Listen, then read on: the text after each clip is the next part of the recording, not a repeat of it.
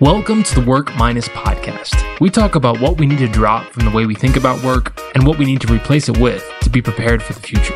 Go to workminus.com to see a transcript of this episode, more podcasts, articles, and a newsletter that connects you to the best ideas about work.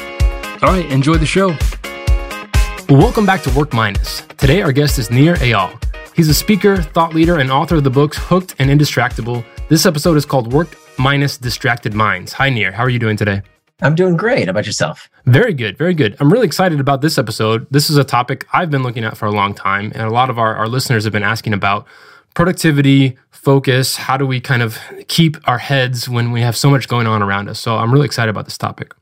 Absolutely. Yeah, it is a big problem that I think finally has a solution. So I'm eager to to help you out and yeah. help all your listeners out as well. no, and this is cool. And, and, I love your writing style. I love the way you approach this topic. Very much kind of keeping things in mind uh, in terms of it is a solvable problem. It's, it's something that we almost created the problem and we can work backwards to create a solution for it too. And I like how you frame that. Absolutely. And, and I think what's interesting about this question about distraction is that what people think is the problem tends to not actually be the problem. People tend to blame the distractions, the gadgets, the, the things that they think take them off track. And it turns out to be that, that that's just what we call the proximal cause. That's not the, that, that's not the root cause. It's a symptom, not the disease. Yeah. Well, let's just jump in right there. I mean, yeah. I think that the first part of your book where you talk about these internal triggers is probably I don't know if it's the most philosophical or the, the deepest thing you said in the whole thing when you're talking about what's actually driving these distractions that's there. So guide us through this, and especially this phrase you say, time management is pain management. I really want to get into that. Yeah, absolutely. So when we talk about distraction, the best place to start is to define what we mean. And the best way to understand distraction is to understand what distraction is not. What is the opposite of distraction? So if you ask most people, they'll tell you the opposite of distraction is focus. Mm-hmm. But I don't agree. I don't think that's true. I think actually the opposite of distraction is not focus. The opposite of distraction is traction. Hmm. And if you look at the etymology of the words, that what you'll find is that traction and distraction come from the same Latin root, trahere, which means to pull. And they both end in the same six letter word, A C T I O N, that spells action. So traction is any action that pulls you towards what you want to do, things that you do with intent. The opposite of traction is distraction, anything that pulls you away from what you plan to do. Mm-hmm. So this is really important for two reasons. Number one, anything can be a distraction. Okay. How many times have you sat at your desk and said, now I'm going to get to work. I'm going to stop procrastinating. I'm going to finally do what I said I'm going to do. Here I go. Right after I check email. yeah. Right. Right after I do that one thing on my to do list, it's kind of easy to check off. Let me do that first, real quick, and then I'll get back to work. Get some momentum going, right? Exactly. I argue that that is just as harmful as playing a video game or watching a YouTube video or putzing around on Facebook. It is just as much of a distraction. It's even worse because when you play a video game or putz around on Facebook, you know that you're not doing what you're supposed to be doing. Right. The more pernicious form of distraction is when you think you're productive, but you're doing pseudo work. Hmm. Because what happens to us Distraction tricks us into prioritizing the urgent at the expense of the important. And that is cancer for your productivity, for your happiness, and your well being. So, what you've got to do is to recognize the difference between traction and distraction and realize that anything can be a distraction if it's not what you plan to do with your day. Yeah. So, conversely, just as anything can be a distraction, anything can be traction. That if you make time for something that you enjoy, the time you plan to waste is not wasted time. If you want to play a video game, watch sports on TV, enjoy Netflix, go on Facebook, none of this stuff is bad for you. Don't believe this stuff in the media that it's addicting you and it's hijacking your brain and it's evil. Come on, give me a break. There's no moral hierarchy be, between playing a video game and watching football on TV. There's no difference. As long as you're enjoying it, it's con- it's consistent with your values and you're doing it on your schedule as opposed to somebody else's, enjoy it but plan for it. Don't do it just when you feel like it. Do it on your schedule and according to your values, not when you get some ping or ding from some app maker yeah. that's trying to manipulate you into using the product. Do it when you want to, not when they want you to. Yeah. So, okay, now we understand the difference between traction and distraction. And before you go on, when you say yeah. traction and distraction, I get the image of even like a tire, a tire tread that's there. You know, with, with traction, you think, okay, it's got some grip to it. You're actually moving somewhere, you're going forward. Whereas without traction, the wheel's just spinning around. Is that an apt metaphor? Sure, or maybe it spins backwards. Yeah. because distraction really does spin us backwards. It's doing something that is not what you plan to do with your time. Hmm. Okay. Yeah, go ahead. Yeah, so we've got traction, we've got distraction. Then what drives us towards these actions? What prompts us to either take traction or distraction? Triggers. Triggers are prompts to action. And there are two types of triggers. We have external triggers, the pings, the dings, the rings, all of these things in our outside environment that move us towards traction or distraction. And this is what people tend to blame. We tend to blame our cell phones, Facebook, email, Slack, whatever. We blame the things around us. But that actually, what I discovered in my five years of research, is actually not the root cause of distraction. Hmm that what tends to distraction just distract us much more than these external triggers, these things around us, is what is happening within us. It is not the external triggers. It, it tends to be the internal triggers. Not that we shouldn't do something about the external triggers, and we can talk about that a little later, but it turns out that most distraction starts from within. These internal triggers are responses to uncomfortable emotional states all of these internal triggers are about escaping discomfort. And in fact, all human motivation is about the desire to relieve pain. That many of us believe that the root of human motivation is about the desire to pursue pleasure and avoid discomfort. But in fact, neurologically, it's just pain all the way down. It's not carrots and sticks. It's all about discomfort. Now, what do I mean by that? You know, don't we want to do things because they feel good? Yes, but neurologically, even the pursuit of something pleasurable is itself psychologically destabilizing. So, wanting, craving, desire, lust. There's a reason we say love hurts because neurologically, that is exactly what is happening. The way the brain gets you to do anything and everything is by creating some amount of discomfort, even the desire, the craving to feel good. So, what does this mean? If all human behavior is prompted by a desire to escape discomfort, that means that time management is pain management. Hmm.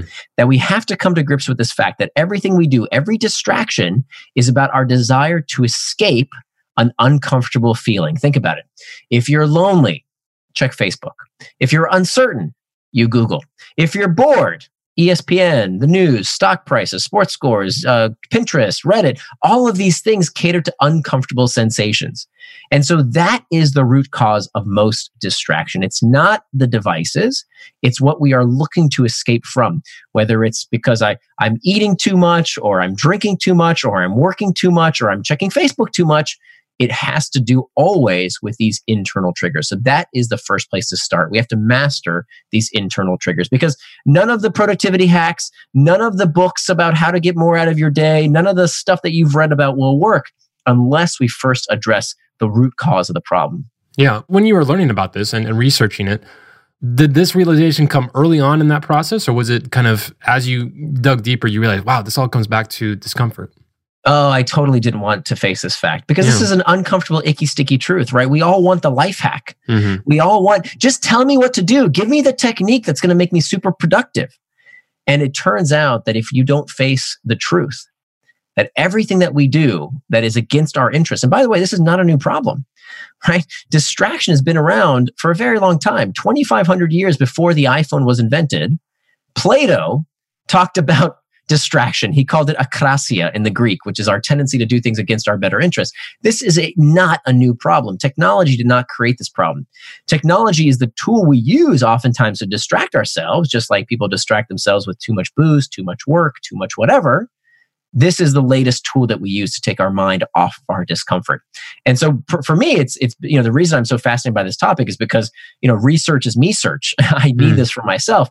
I used to be clinically obese now i'm not uh, i'm thankfully I'm, I'm in the best shape of my life. And a big part of that is because there's a lot of similarities between why we overeat uh, why we do things against our best interest when it comes to our health and, and fitness and also our media diet and our attention diet.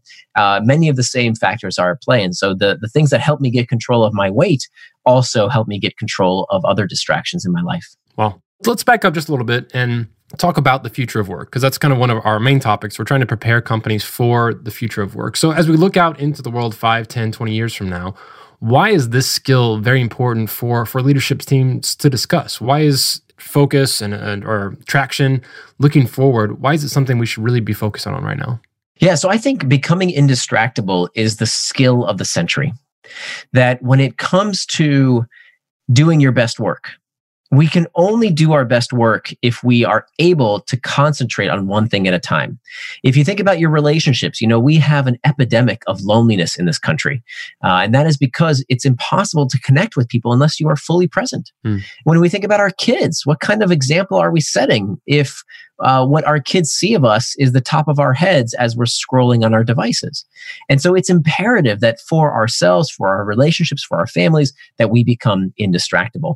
And when it comes to the workplace, here's where it really gets interesting. What we know is that distraction at work is a symptom of a greater dysfunction. And so the you know half the book, half of my book Indistractable is about things that you can do for yourself, right? right? These are things that you can adopt in your own life.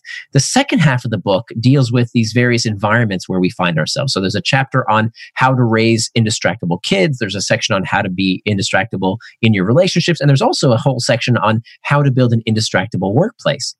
Because what we find is that the workplace can have a profound impact on our level of distraction. Uh, in fact, we know that there is a particular type of work that literally drives us crazy. And I don't use that word lightly. They literally drive us crazy. We know that there's a work type of work that leads to, not just correlated with, but actually a causal relationship with a certain type of work and one that causes anxiety and depression disorder, which mm. we know is a national crisis these days, that yeah. so many people are struggling with depression, anxiety disorder the condition if you think to yourself what kind of work makes people depressed when i first heard this research i would have thought it would be you know a work environment that's particularly sad maybe it's the kind of work environment that uh, you have to be a veterinarian that puts down animals or maybe you're a mortician that has to deal with dead bodies right that sounds like sad work right no it has nothing to do with the work you do and everything to do with the environment you do it in. Mm-hmm. It turns out that the confluence of two factors are what makes people more likely to suffer from depression anxiety disorder. And these two factors are work environments where you have the confluence of high expectations and low control. Hmm. Okay? High expectations and low control. If you have high expectations and high control, that's fine. That can be a work environment where people thrive. But where you have a work environment with high expectations and low control, this is what leads to anxiety and depression disorder in the workplace. And here's what happens. When people feel a lack of agency, when they feel a lack of control, and they start feeling these symptoms of anxiety and depression disorder, that feels bad. That creates more of these internal triggers that they are desperate to escape from. So, what do they do? They call more superfluous meetings.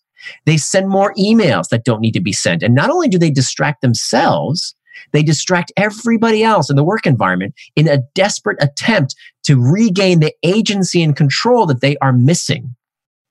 And so I, I, want this to settle in that if your work environment is plagued by distraction, it is a sign of a sick company culture. It's not the technology, it's that there's a company culture where people do not feel that they have the agency and control that they need for psychological well being. And that perpetuates what we call the cycle of responsiveness that leads to higher employee churn, leads to higher rates of depression, anxiety disorder, and ultimately is horrible for the bottom line. Hey everyone, if you're enjoying what you're hearing, the best way you can support us is to leave a review in your favorite podcast app. Or better yet, start a conversation with a friend about how you think we can make work better. Thanks. Yeah. So, what are some other signs that your workplace may be suffering from this? You talked about excessive emails, excessive meetings. What are some other things we should be on the lookout for? Yeah. So, uh, you know, I studied this problem pretty extensively for the past five years. And what I was fascinated to find is that there are three conditions of a work environment that is indistractable. And it has nothing to do with the technology per se. And in fact, that this kind of threw me for a loop because I thought that the problem was the technology at first. I, I honest to goodness thought that, you know, it's the technology that's making everyone so distracted. So I actually went to the culprits. Uh, you know, I, I, did a lot of surveying and I found that the number one most annoying, distracting technology at work, number one was email. Mm-hmm. Number two, see if you can guess. What do you think is the number two most annoying, distracting technology that people complain about at work? Uh, man, I would go with Slack maybe. That's right. Exactly. Hey. Bingo. Slack or some kind of other group messaging service. So I actually went to Slack headquarters and I expected to see a bunch of distracted people because look, who uses Slack more than the employees of Slack. And that's not what I found at all. That in fact, at Slack, they don't have this problem. That at 6:30, the office is empty. Mm-hmm. Everybody goes home. And if you use Slack on nights and weekends, you are reprimanded. That is not allowed at Slack. Hmm. Furthermore, they have on the company walls, I was shocked to see this. They have in bright pink neon letters, it says, work hard and go home. Hmm. It says this on the nice. company walls. And so what I boiled down, I, I, interviewed dozens of companies. There's two companies I profile in the book, Boston Consulting Group and Slack. They both exemplify these three traits of a company that has an indistractable workplace culture. And the three traits are number one, they give people psychological safety, meaning you can talk about the problems in your company without fear of retribution, without fear of getting fired. That's a very, very important trait. Number two, they give people a forum to air these concerns. So at BCG, they have these weekly meetings. At Slack, they actually use Slack to talk about these concerns. And number three, it's a workplace where management exemplifies what it means to be indistractable. So these are the kind of work environments where people aren't using their devices. Typically, it's the big boss. And most companies that I work with, you know, I do a lot of teaching and consulting and speaking. I'll give these workshops where it's always the highest paid person's opinion, right? The hippo in the room. Yep. That's the person who's using their phone because they're so important. They constantly need to be connected. Well, you're sending a message to everyone in the company that that meeting is less important than your stupid email. Hmm. And this has a secondhand smoke effect. People start saying, oh, well, if you're on your email, I must have something important in my email too. And now everybody around the, st- ta- the table is checking their devices. And we have what I call a zombie meeting where you have warm bodies in the room, but the brains are gone. The brains are somewhere else. Yeah. It's devastating to a workplace culture and workplace efficiency that the companies do this kind of thing. And so the final trait is uh, you have to have a kind of company where management exemplifies what it means to be indistractable. And so companies like BCG and Slack are these kind of companies that have really mastered that type of workplace environment and it turns out that that any company can have that workplace culture if it's something that that management takes seriously yeah. Well, let's do talk about the technology just briefly. We know that it's not the core problem, but do technology companies, software companies have some kind of almost ethical obligation to make sure that their tools at least are a little bit safeguarded from being misused and from being over notifying people of things? Yes and no. Uh, I think that the two categories. So let's think about this ethically, right? So I think it's unethical to um, to take advantage of people who can't make sound decisions, right? Mm-hmm. So in society, we have certain protected classes. So, for example, children are a protected class. I wouldn't let my 11 year old daughter walk into a bar and order a gin and tonic. She's not ready for that. Mm-hmm. I wouldn't let her go to a casino and play blackjack. She's not ready for it. There are certain things in society that kids are not allowed to do because we don't consider them to have sound mind to make wise decisions. So that's a protected class. So I think companies definitely have a responsibility around children, and there are many laws to protect children on the books already. Furthermore, I think there are laws around that I think we need around protecting people who are pathologically addicted. So there's a small percentage of people with all sorts of products. If you think about alcohol, right? Alcohol is highly addictive, but clearly not everyone who has a beer once in a while is an alcoholic. That would be ridiculous. A very small proportion of people are alcoholics and they deserve special help. The problem is if you make alcohol, how do you know who's addicted? Right. You have no idea.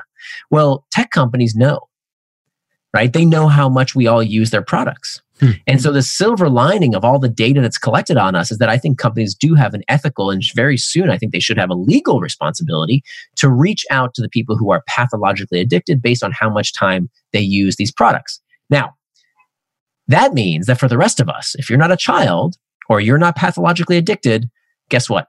It's a personal responsibility issue. Hmm. And the good news is we can do a lot about this, right? Yeah. I'm giving you, I wrote a 280 page book with four steps that anyone can take to make themselves indistractable. And the four steps are number one, master your internal triggers understand the real drivers of distraction because i'm telling you you know if facebook shuts down tomorrow you think people are going to start reading Shakespeare and Chaucer in their spare time? Of course not. Yeah. We're going to do what we always did gossip and watch sports games and all kinds of uh, frivolous activities because we love distraction. We're going to get distracted by one thing or another, with or without Facebook. So you have to figure out the root cause of why you're getting distracted. Number two, we've got to make time for traction. We have to plan our day because if you don't plan your day, somebody's going to plan it for you. Number three, we have to hack back the external triggers. That, of course, these technologies are hacking our attention. Is that a surprise? Every form of media hacks your attention. You think because the New York Times is, is, is in a different business model? No, they're in the same exact business model as Facebook. They sell your eyeballs to advertisers, just like Facebook does. And if it's not the New York Times or Facebook, it's going to be ESPN or something else, the news, whatever. Something is going to take up your day and mm-hmm. your time unless you decide how to hack back. Because we are more powerful than they are, right? There's nothing that Zuckerberg can do if you turn off notification settings. Yeah. Nothing. He can't get your phone and turn them back on, right? There's nothing that they can do about it. And so I give you techniques to not only hack back the external triggers on your phone, I teach you how to hack back your, your computer, how to hack back meetings. My God, what a tremendous distraction meetings are these days. How to hack back email, how to hack back the open workplace uh, the open floor plan office. That's the number one source of distraction in the modern American workplace. It's not your phone, it's not your computer. The number one source of distraction, 80% of people surveyed said the number one source of distraction was other people tapping them on the shoulder and distracting them in the office. I tell you how to eliminate that distraction. So that's the third step around hacking back. And the fourth step is to prevent distraction with pacts. And this is where we can make what's called a pre commitment to make sure that we stay on track. So those are the four basic steps. And so I think those are the four steps that anyone uh, can take if they are of sound body and mind. Anybody can become indistractable. Yeah. Well, let's talk about that second step a little bit about, especially with time boxing. That's a, a, theme you bring up in, in your book. Tell us about what time boxing is and how you use it. And I'm especially interested in the evolution of how you use it. For me personally, I'm always changing my time management techniques and things are always evolving, trying to get better. So tell us about time boxing and how you use it today.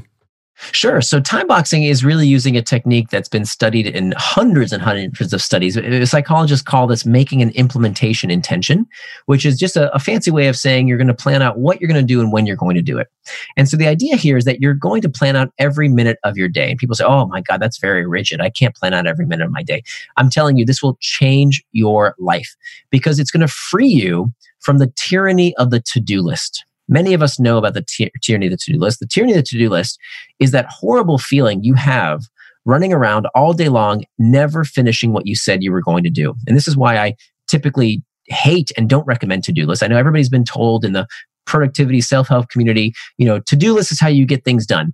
Yes, but most people don't do it correctly. The way most people use to do lists is that half of them, by the way, this is me five years ago before I started this line of research, I'd have a bunch of things on my to do list and I'd I'd have a productive day and I'd get done a few of them and then everything else on my list, probably about half of the things on my list would just get recycled from one day to the next day to the next day to the next day. You know, how many of us have had that exact experience of we don't finish what we said we would?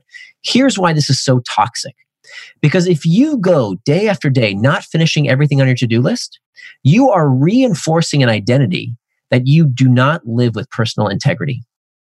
You did not do what you said you were going to do. And so you're reinforcing to yourself another day went by and I couldn't count on myself to do what I said I'm going to do. Mm-hmm. Loser. That feeling is toxic. As opposed to when you use a time box calendar, you can turn distractions into traction. Because here's what happens. In my calendar, for example, I have time in my schedule for social media.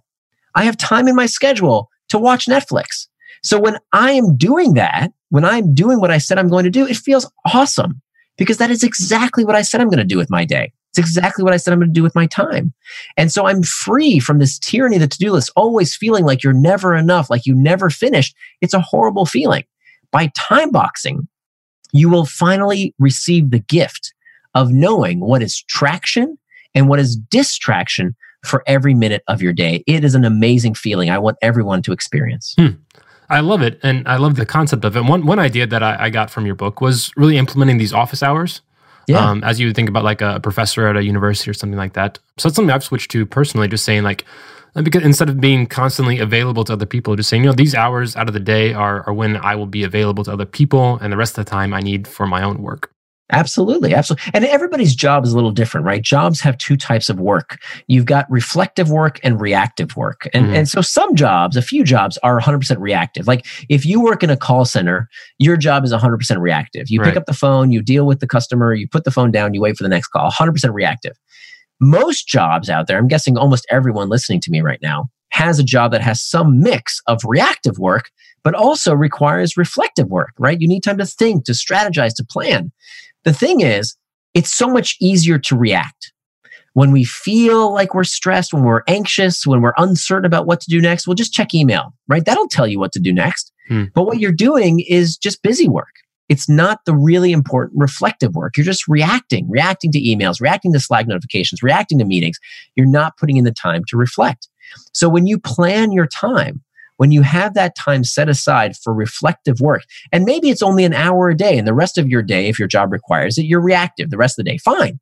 But make sure you hold that time for that important task of reflection. If you need that time in your day, I'm telling you, very few people do it today. If you want to give yourself a superpower, an unbelievable competitive advantage over everybody else in your workplace, plan the time to think and protect that time. If you think about how we protect our stuff, right? You have security systems in your home, you have a, an alarm in your car, you put your money in a bank behind a vault somewhere. Well, that's how we protect our stuff. But when it comes to our time, oh yeah, sure, come over and steal as much of it as you want because yeah. I got nothing planned. yeah, that's crazy. crazy. I love that imagery too of, of guarding your time, recognizing, and I hear people say this all the time. You know, time is the most valuable resource we have. It, it's extremely limited. We only get so much of it, but we we live as if we're it's infinite that we'll never lose it. That's right. It's, it's important to to change that perspective. And everybody gets the same amount right? I don't yep. care if you're uh, Beyonce or, or, or or I don't know whoever, like the, the, the president or your favorite celebrity. They all get the same amount of time. Doesn't matter how rich you are. Bill Gates gets the same 24 hours you do. Yeah. Uh, and so it's really about how we spend that time. And it's interesting. Out of everyone I interviewed, I interviewed hundreds of people to figure out who were the most productive people and why.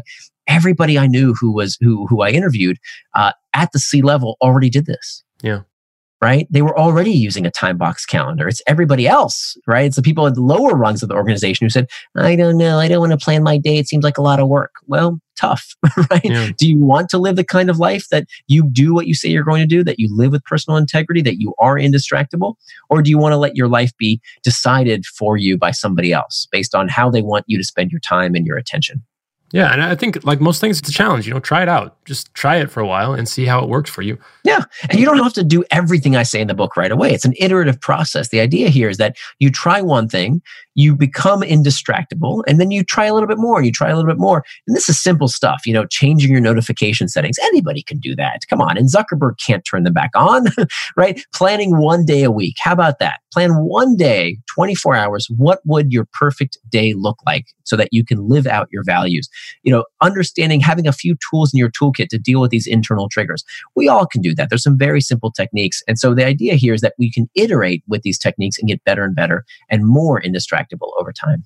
Nir, why don't you close us out with a call just for, for these leadership teams that are listening in? They're, they're saying, yeah, I want my team as a whole, as a community, we want to be more indistractable. What's kind of a, a first step to, to look at what they're doing? Is it meetings? Is it communication styles? Where would you have them start? Um, you know, it's a, it's a tricky one because it depends where you are on the corporate ladder. If you are in management, well, there's a lot you can do because culture flows downhill. Mm-hmm. And people look to you to set the pace. And so if you are indistractable, that's the best thing you could possibly do. Mm-hmm. Is that if you are indistractable yourself, you are setting the example. Just like, you know, for our kids, we we can't tell our kids to stop playing Fortnite while we're checking Facebook. It doesn't work that way, right? We can't be hypocrites. We have to set an example. So if if you're using a, a, your phone or your laptop in the middle of a business meeting because you're the most, you know, you're the paw, you're the boss, you're so important, you can't wait till later. That sends a message to everyone else that their time is less important than whatever you're doing on your computer. So we've got to set an example. Yeah. If you're if you're not the boss, if you're if you have a boss, well then the first thing you can do is also to become indistractable. But then one of the techniques I recommend in the book that's a great way to um, to spread some of these tactics throughout the organization is called schedule syncing. And this is one of the ancillary benefits of uh, of using a time box calendar. It's kind of the dividend that the that keeping a time box calendar uh, gives you is that now you have a an artifact. You have something that you can show your boss that says, "Hey, boss, here's how I will spend my time this week based on the priorities you gave me. Here's my calendar. Now, here's all this other stuff that you've asked me to do that I just don't have time for. But can you help me?" find time for them. What should I swap out? Yeah. Now, why is this so important? We have all heard this trope that I'm so sick of. It drives me crazy that people tell you, well, if you want to stay focused, you have to learn how to say no. How do you say no to your boss? That person cuts your check. You're going to stare your boss in the eye and say, no? you get fired. You can't do that. Don't tell your boss no. Make your boss the one who decides when to say no by showing them your time box calendar and help them and ask them to help you reprioritize what's important based on how much time I have for all this stuff. Help me reprioritize these tasks. And this is how we manage up. This is how we manage our managers. And so, based on where you are in the hierarchy, this is how we can spread this gospel of becoming indistractable. Excellent. Well, the book is Indistractable. Hooked was your earlier book. Where else can people go to stay in touch with you? Yeah, my website is nirandfar.com. Near is spelled like my first name, N I R and far. And if you go to Nir and Far, there's an 80 page Indistractable workbook that you can get. It's completely complimentary. Uh, if you go to indistractable.com, if you end up buying the book, you keep, I want you to keep your order number because if you go to indistractable.com and enter in that order number, whether you get the book from Amazon or your local bookseller, if you enter in that order number, I will give you access to a complimentary video course that will help you on your path to becoming indistractable. Excellent. Well, it's a great book. I really recommend it for everyone just to start off. And I, I, like what you said too. The best way to disperse this throughout the team is just do it yourself. And if if we have more indistractable people walking around, it's just going to start a, a great movement towards being better and, and to a better future of work too. Absolutely. Well, Nir, thanks so much for being on the show and sharing all your insights. And we, we look forward to connecting with you again soon. My pleasure. Thanks so much.